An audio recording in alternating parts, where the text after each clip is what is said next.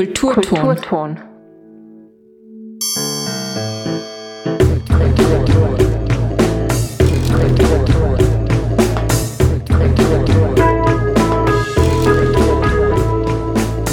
Hallo und herzlich willkommen zur heutigen Ausgabe des Unikonkret Magazins im Kulturton auf Freirad.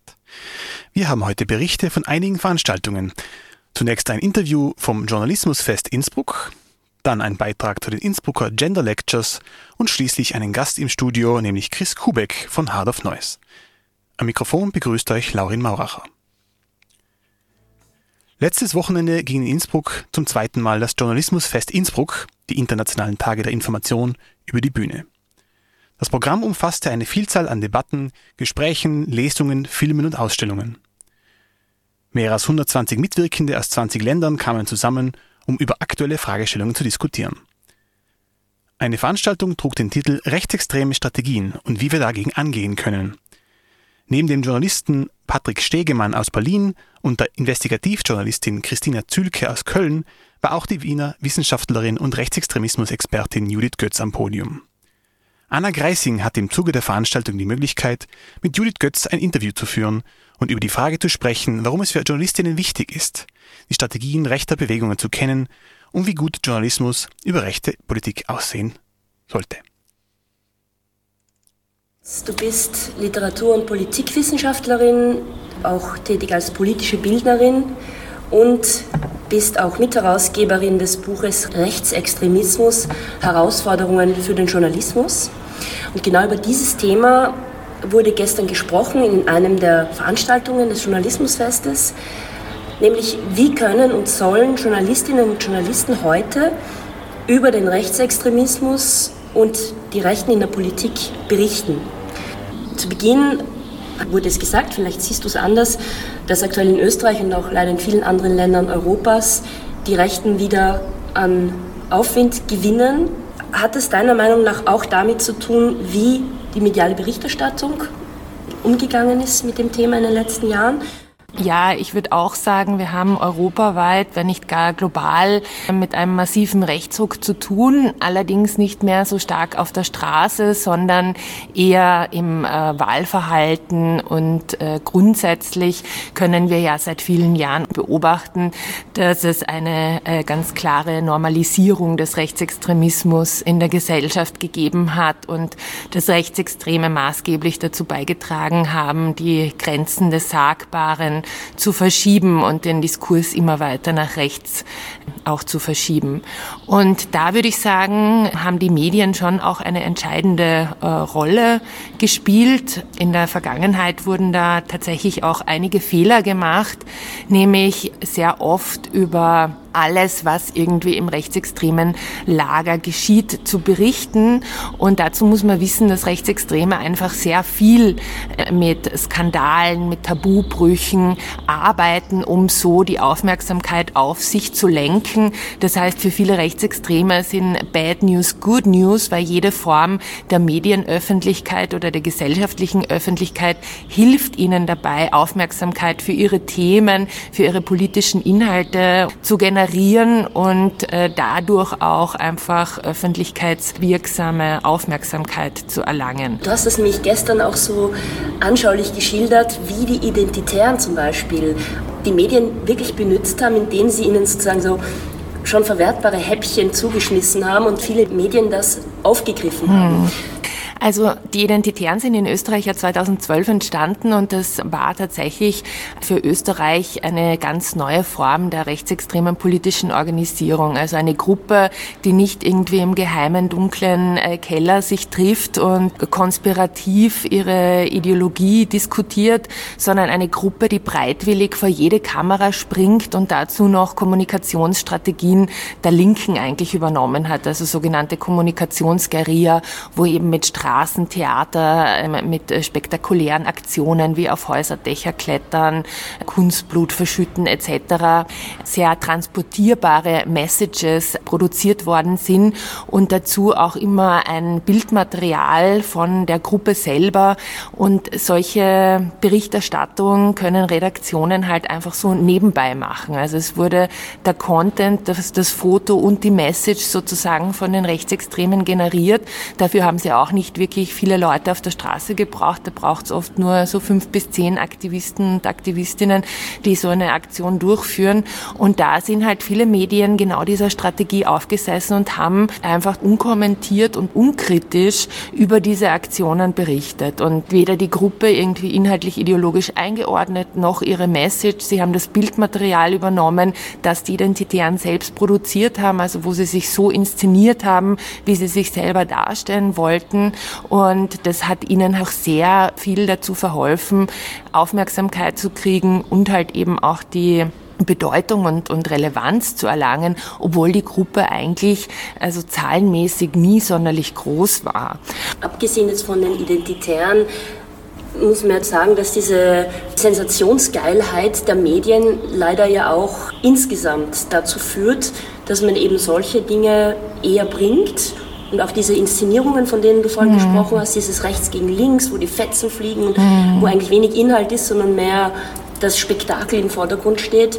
Ich meine, das, das, sieht man ja leider immer noch sehr häufig. Ja, das stimmt. Ich würde auch sagen, dass Medien heute ganz stark damit arbeiten, Skandale zu produzieren und das Spektakel zu inszenieren. Und das sieht man sehr häufig in, in Diskussionsformaten, wo halt genau dieses Links gegen Rechts auch inszeniert wird und so eben auch Emotionalisierungen, Polarisierungen und damit eben auch Einschaltquoten und Klicks gesetzt wird. Genau, und das ist natürlich sehr traurig, weil halt da einfach gerade in Bezug auf die Berichterstattung zu Rechtsextremismus nicht über Rechtsextreme gesprochen wird und ihre Inhalte und Ideologien von Expertinnen und Betroffenen analysiert werden, sondern vielmehr Rechtsextreme über sich selber sprechen können und damit eigentlich ein Podium kriegen für ihre Propaganda und ihre politischen Inhalte. Und das, würde ich sagen, hat nicht zuletzt einfach auch mit so einem falschen journalistischen Verständnis von Objektivität zu tun, dass man immer glaubt, man muss beide äh, Positionen abbilden und dabei verkennt, dass halt eine Position diskriminierende Ideologien verbreitet. Und da würde ich sagen, dass es gut wäre, statt diesem permanenten Täterinnenfokus äh, Betroffene zu Wort kommen zu lassen, um dadurch auch auf die Konsequenzen dieser Ideologie hinzuweisen und gleichzeitig aber auch Empathiefähigkeit zu stärken stärken, also den Menschen auch zu vermitteln, was bedeutet das, dieser Form von Gewalt ausgesetzt zu sein, was bedeutet das im Alltag? Und das heißt, es wäre eigentlich total wichtig, auch im Hinblick auf Vorbeugung gegen diese Ideologien, diese andere Form der Berichterstattung. Du hast gestern auch darauf hingewiesen, dass viel zu oft O-Töne von rechtsextremen Politikerinnen viel zu unkommentiert in den Medien gebracht werden und dass man sich als Redaktion auch durchaus zusammensetzen könnte und sagen könnte, welche Kriterien stellen wir auf, wann berichten wir eben nicht über etwas, weil wir diesen Akteuren keine Plattform geben wollen. Ich glaube, man könnte halt einfach auch öfter den Fokus aus einer anderen Perspektive auf ein Thema lenken. Also wenn wir uns zum Beispiel die Kinderbuchlesungen von Drag Queens anschauen, die in den letzten Wochen wirklich sehr, sehr stark in den Medien waren und äh, wo wirklich ganz viele rechtsextreme O-Töne unkommentiert wiedergegeben worden sind. Also manchmal hat man da selbst in Upper-Meldungen den Eindruck gehabt, das ist eher ein, ein Erlebnisaufsatz, wo äh, eine Nacherzählung von Zitaten und dann halt im Konjunktiv formuliert, aber irgendwie Expertinnen, von denen es in Österreich ja wirklich eine Vielzahl gibt von sexualpädagogisch arbeitenden Vereinen, die eine große Expertise in diesem Bereich haben, da ist halt äh, fast niemand zu Wort gekommen, vor allem in den ersten Wochen. Und da denke ich mir, man könnte das Thema frühkindliche Sexualerziehung eben aus der anderen Perspektive aufgreifen und halt wirklich diese Expertinnen zu Wort kommen lassen und die dann auch auch die aktuellen Diskurse kommentieren lassen, anstatt die O-Töne, die wirklich zutiefst trans- und queerfeindlich sind, von einem äh, Dominik Knepp wiederzugeben oder von den Identitären. Also, dass die gegengeschlechtliche Vielfalt sind, das wissen wir ja. Und es ist einfach nicht notwendig, diese transfeindlichen Inhalte zu reproduzieren. Man kann das einfach auch bewerten und sagen, das ist transfeindlich und erklären, warum und warum das ein Problem darstellt für Menschen, die halt von Diskriminierung betroffen sind. Es ist eigentlich auch ein bisschen ein Plädoyer, über eine reine Berichterstattung hinauszugehen und auch zu analysieren. Ich finde schon, dass die Medien die Aufgabe haben, kritisch zur Meinungsbildung beizutragen und aufzuklären. Also es geht ja nicht nur um die Abbildung von was ist wie wo passiert, sondern halt eben auch den Menschen zu verhelfen, sich dazu eine Meinung zu bilden. Und dafür muss eben das Thema auch kritisch beleuchtet werden. Und ich denke, da können Medien einfach eine sehr wirkungsvolle Rolle einnehmen, um den Menschen eben bei diesen Meinungsbildungsprozessen zu helfen. Das war ein Interview mit der österreichischen Politikwissenschaftlerin und Rechtsextremismus-Expertin Judith Götz. Anna Greising führte das Interview im Rahmen des Journalismusfests Innsbruck, das vom 12. bis 14. Mai stattgefunden hat. Bereits seit 13 Jahren gibt es die Innsbrucker Gender Lectures. In der vor der Universität Innsbruck organisierten jährlichen Veranstaltungsreihe werden aktuelle Themen unter geschlechterkritischer Perspektive diskutiert und Einblicke in theoretische Grundlagen der inter- und multidisziplinären Geschlechterforschung ermöglicht. Die Gender Lectures verstehen sich als offenes Forum für Austausch und Diskussion. Melanie Bartosch vom Büro für Öffentlichkeitsarbeit hat mit den beiden Organisatorinnen Gundula Ludwig und Verena Sperg über den Schwerpunkt der aktuellen Gender Lecture gesprochen. Die Innsbrucker Gender Lectures sind eine seit 2009 bestehende und öffentlich zugängliche Veranstaltungsreihe an der Universität Innsbruck. Dort werden aktuelle Themen der Gender Studies aufgegriffen und aus unterschiedlichen Disziplinen und Perspektiven diskutiert. Heute werfen wir einen näheren Blick auf das Programm im aktuellen Studienjahr 2022-23. In diesem Winter- und Sommersemester steht die Thematik Digitalisierung im Fokus.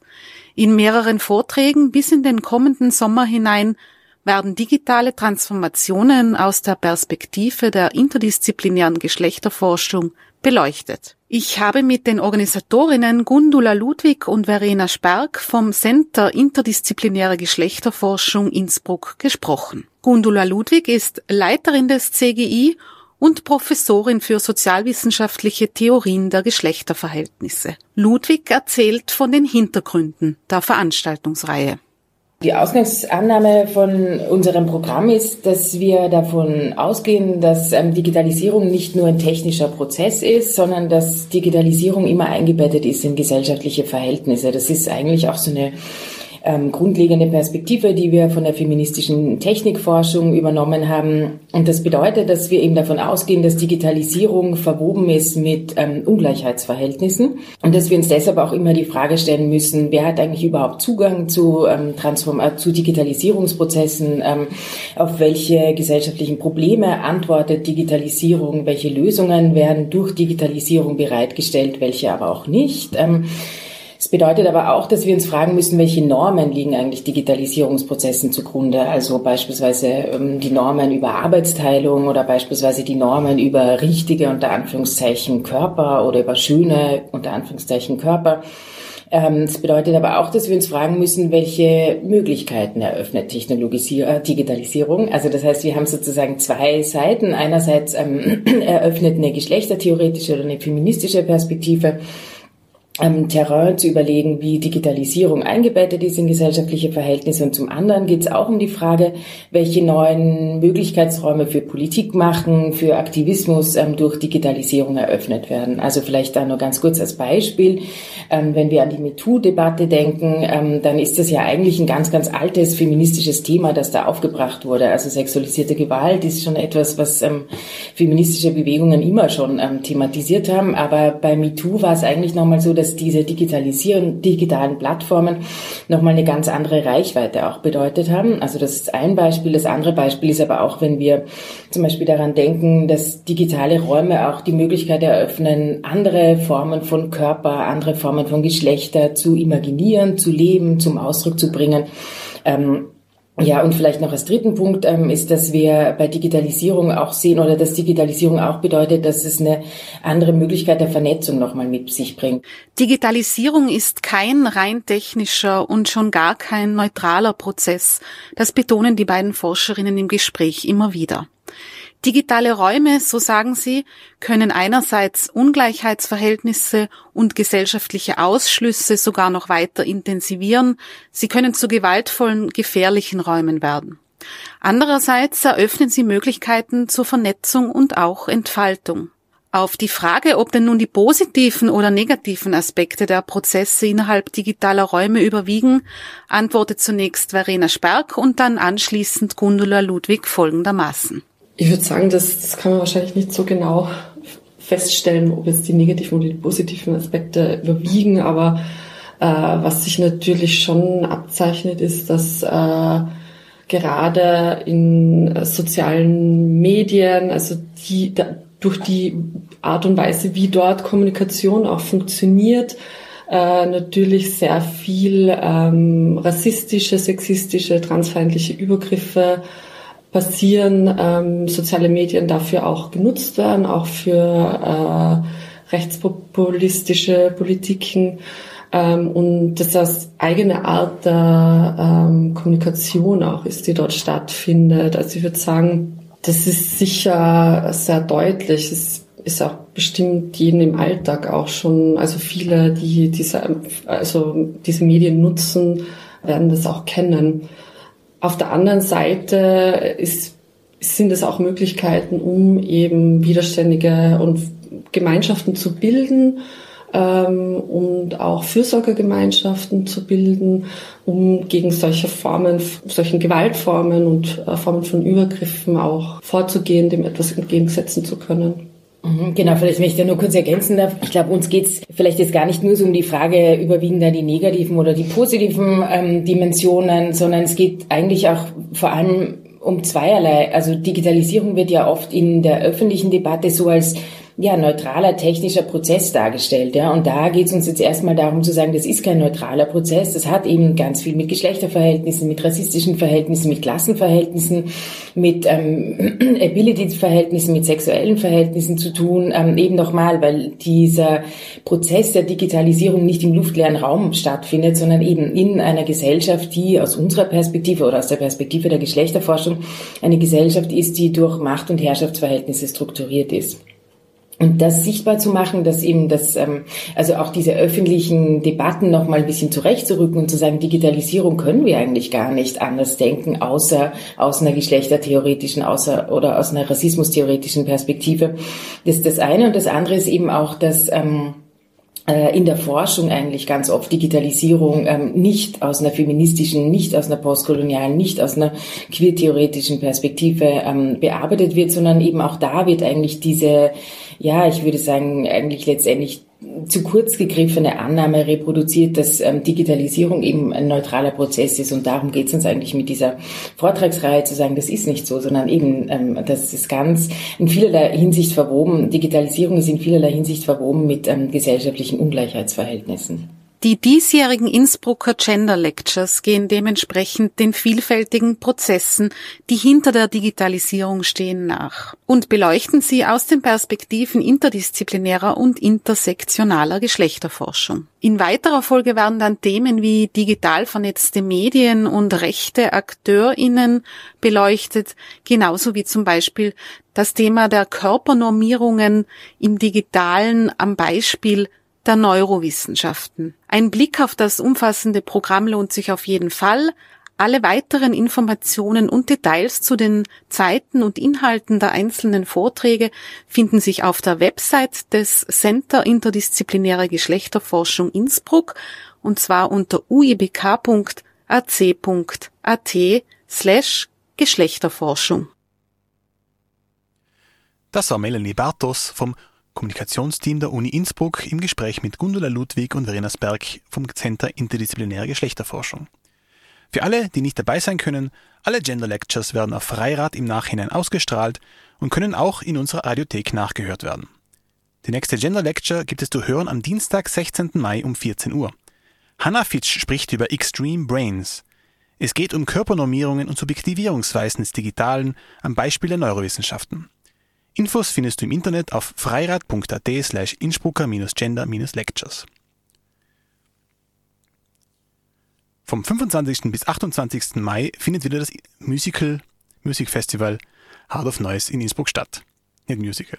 Dafür darf ich im, ähm, im Studio einen der Organisatoren, Chris Kubek, begrüßen. Hallo Chris. Hallo und äh, schönen Abend. Äh, was ist denn Heart of Noise?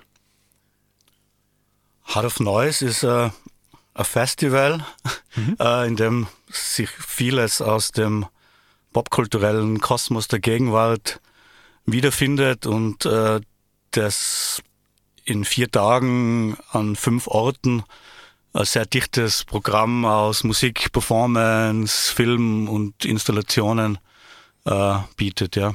Also viele verschiedene Dinge, nicht nur Musik. Die Musik ist ja der Schwerpunkt des Festivals, aber wie gesagt, darüber hinaus eröffnet einfach der, der Kosmos der, der aktuellen Gegenwartskulturen einfach viele Möglichkeiten, viele Aufführungsmöglichkeiten. Und vor allem in den letzten Jahren ist eigentlich eine ganz starke disziplinenübergreifende Arbeitsweise äh, eigentlich Praxis worden. Also deswegen kann man jetzt das nicht als reines Musikfestival bezeichnen. Also wir haben eigentlich schon immer eigentlich auch unterschiedliche ähm, unterschiedliche Arten der, der Kunstproduktion beim Festival gehabt und mhm. äh, auch heuer wieder im Programm. Okay, also nicht nur die Musik. Äh, zur Musik, das ist, äh, ist das primär Noise-Musik, also aus dem Bereich der Noise-Musik oder weil der Name Hard of Noise würde das ja nahelegen? Ja, der Name ist vielleicht ein bisschen missverständlich und äh, viele Menschen, die sich jetzt noch nicht näher mit Hard of Noise und dem Programm auseinandergesetzt haben, äh, glauben eben, also wir sind ein, ein Festival für Noise-Musik, aber das waren wir eigentlich noch nie und das wäre uns eigentlich äh, viel zu langweilig. Also mhm. äh, Hard of Noise und das Programm spannt eigentlich immer an Spannungsbogen. Jeder Abend hat eine Dramaturgie und die geht von sehr ruhigen, klanglichen, äh, fragilen Sachen äh, rein, dann auch in die Clubmusik, in die Clubkultur. Und wie gesagt, also der, der Rahmen spannt sich auch von ganz, ganz leise bis ganz, ganz laut natürlich. Mhm. Aber mit Noise meine ich jetzt nicht das enge Genre der Noise-Musik oder no-spezifischer Japan Noise, was eine Zeit lang hm, recht äh, beliebt war, sondern bei uns geht es auch um das Rauschen sozusagen mhm. als, äh, als einer der kleinsten Teile in der, des Klanges und auch wieder um das Rauschen in der Gesellschaft, also diese, das Rauschen in der Gesellschaft, die Strömungen, die, die Ideen, äh, die Szenen, äh, die wir probieren da sichtbar zu machen. Also ein gewisser gesellschaftlicher Anspruch ist auch dabei, oder? Natürlich, also es schwingt immer mit. Also wenn man jetzt ein Festival macht, das jetzt äh, ein bisschen mehr als reine Unterhaltung und Zerstreuung sein sollte, dann geht es immer natürlich um einen gesellschaftspolitischen Anspruch. Ja. Auf jeden Fall gibt es aber äh, sicher was, was Anspruchsvolles auch und was, was, äh, was Gehaltvolles auch bei dem ganzen Festival. Natürlich, das wollte ich ja sagen. Also wir ja. sind hoffentlich nicht, also ich, vielleicht sieht es wer anderer anders, aber wir sind jetzt, glaube ich, nicht ein Festival, das jetzt natürlich das nur unterhaltet und nur also oberflächlich sein äh, will. Also ganz im Gegenteil. Also wie gesagt, also wir haben schon irgendwie äh, tiefergehende Inhalte, Ideen und äh, suchen die Musik, die dazu passt, schon sehr, sehr genau aus. Also es sollte nie beliebig sein und äh, immer extrem intensiv sein und äh, ja, immer äh, äh, sehr genaues Hinhören, forcieren und ähm, ja immer Klänge sozusagen ähm, ans Tageslicht fördern, die vielleicht bis jetzt noch ein bisschen ungehört waren, ja. Hm, also was interessant ist auf jeden Fall. Ähm, das Mission, Statement des Jahr ist War is Stupid. Ähm, das würde man meistens unterschreiben, aber was, worum geht's denn da bei dem Mission Statement? Also inspiriert sind wir zu diesem Thema worden natürlich um die Umstände, die aktuell auf der Welt herrschen. Ganz klar, äh, der Ukraine-Krieg ist gegenwärtig. Äh, Gewalt ist gegenwärtig. Der Krieg ist ja dann nur irgendwie die letzte Eskalationsstufe von Gewalt, die tagtäglich äh, überall passiert, nicht nur in der Ukraine, in, in, in jeden Gesellschaften äh, gibt's Gewalt und die letzte Eskalationsstufe ist halt dann der Krieg. Ähm, weiter sind wir ein bisschen inspiriert worden von, von einem Culture Club Song aus den 80er Jahren. Culture Club, die Band von Boy George, The War Song, wo eben diese Textzeile praktisch der Refrain ist, War is stupid and people are stupid. Ähm, da geht's eben auch nicht um den Krieg, wie man jetzt aus den Medien und so weiter kennt, sondern eben auch um, um, um, um Gewalt in der Gesellschaft, die, die alltäglich ist, auch in, soll ich sagen, kleineren Kosmen und in kleineren Ausdrucksformen, als wir dann sozusagen halt der Krieg diese darstellt. Ja. Also es geht nicht nur um, das, um die Nachrichten nicht, sondern wirklich auch um Gewalt äh, als, als, als Kraft oder als, als Phänomen in der Gesellschaft. Es geht nicht nur um, um Krieg, es geht natürlich auch um das, aber es geht natürlich um, um Gewalt, wie sie ständig und überall und auch sehr subtil teilweise passiert. Also nicht nur als körperliche Gewalt, sondern als verbale Gewalt oder einfach äh, als, soll ich sagen, strukturelle Gewalt, die in der Gesellschaft sich etabliert aufgrund von ähm, ja, sozialen Trennungslinien, die, soll ich sagen, durch eine falsche Politik forciert werden. Und ja, das ist eigentlich so das, das, was da alles so mitschwingt, ja, mit diesem Thema War is Stupid. Okay. Ähm, jetzt zum Line-Up, ähm, kannst du mal ein paar Leute nennen, die was, die was, auf die du besonders freuen würdest?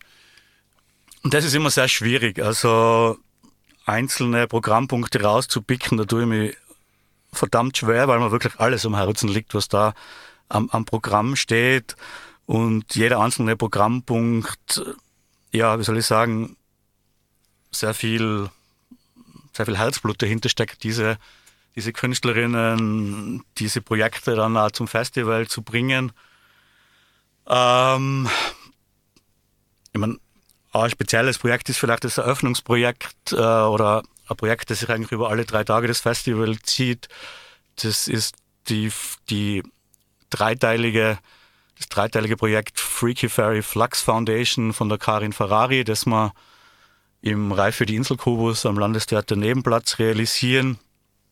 Das ist eine Rauminstallation, ähm, sehr multimedial, auch mit Klang- und Stimmtextebenen. Äh, dazu wird es auch eine Live-Performance geben bei der Eröffnung am 25. Mai, wo eben die Karin Ferrari mit Fran Francesco Fonassi zusammen äh, sozusagen die, die, die, Themen der Ausstellung in einer Live-Sound, Spoken-Word-Performance übersetzt, die da passiert eben. Ähm, und als dritten Teil sozusagen zur Ausstellung und Performance gibt es auch noch eine Tonträgerproduktion zu diesem Projekt, wo wir dieses Jahr zum ersten Mal ein Tape rausbringen werden nach zehn Jahren der LP-Produktion. Also Hard of Noise hat er immer probiert, die lokalen Szenen sichtbarer zu machen und hat lokalen Künstlerinnen Musikerinnen äh, eine LP-Produktion finanziert. Und nachdem wir da zehn Jahre lang sozusagen äh, äh LP rausgebracht haben, gibt es zum gibt's heuer zum Festival erstmals ein Tape. Ein Tape, ja. Interessant. Also vom 25. bis 28. Mai wieder Hard of Noise. Ähm, danke Chris für deine Zeit. Gerne. Und äh, die Webseite ist hardofnoise.at. Und damit sind wir am Ende des heutigen Kulturton Uni Konkret Magazins angelangt. Der Kulturton ist von Montag bis Freitag jeweils von um 18.30 Uhr zu hören und eine Wiederholung am jeweils folgenden Werktag um 8 Uhr. Vergangene Sendungen zum Nachhören gibt es in der Radiothek der Freien Radios Österreich unter freie-radios.online. Aus dem Studio verabschiedet sich Laurin Mauracher.